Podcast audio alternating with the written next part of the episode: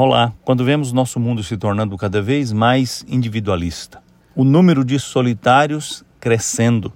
E não falo da solidão física, porque há muitas pessoas que vivem rodeadas de outras, mas que permanecem absolutamente solitárias, é necessário, nesses dias difíceis, que voltemos os nossos olhos para a palavra de Deus, onde nós somos levados a conhecer nosso Deus e Pai que nunca nos deixa solitários, que sempre permanece conosco e que é a fonte de toda força, ânimo e consolação de que precisamos.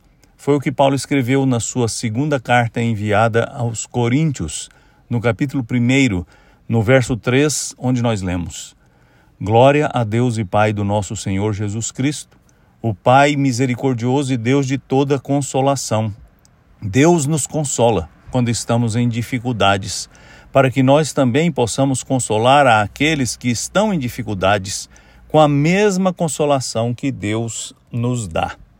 É maravilhoso servir a um Deus que é assim, consolador. E a ideia de consolação não se restringe a oferecer o ombro para nos dar apoio ou simplesmente enxugar as nossas lágrimas. Consolar, do ponto de vista da Escritura Sagrada, é estar ao lado de maneira permanente, é emprestar a força, é dividir o fardo, é colocar-se junto daqueles que sofrem para que eles não passem pelo sofrimento solitariamente. Deus é um Deus presente. Ele é um Pai amoroso. Ele abraça os seus filhos, ele os fortalece.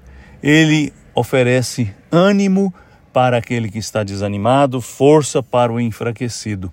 Esta é a consolação de que todos nós precisamos.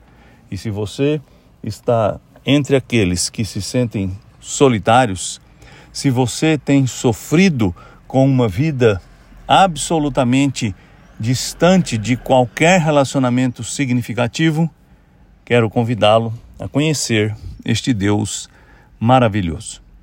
Eu sou Agnaldo Faria, pastor da Igreja Presbiteriana da Moca, em São Paulo. Vamos orar. Senhor, eu te agradeço de todo o coração por sua bondade, por sua graça, por seu amor, pela consolação que o Senhor nos dá sempre. Consola-nos, pois precisamos. Nesses dias de individualismo e solidão, permaneça ao nosso lado. Eu te peço em nome de Jesus. Amém.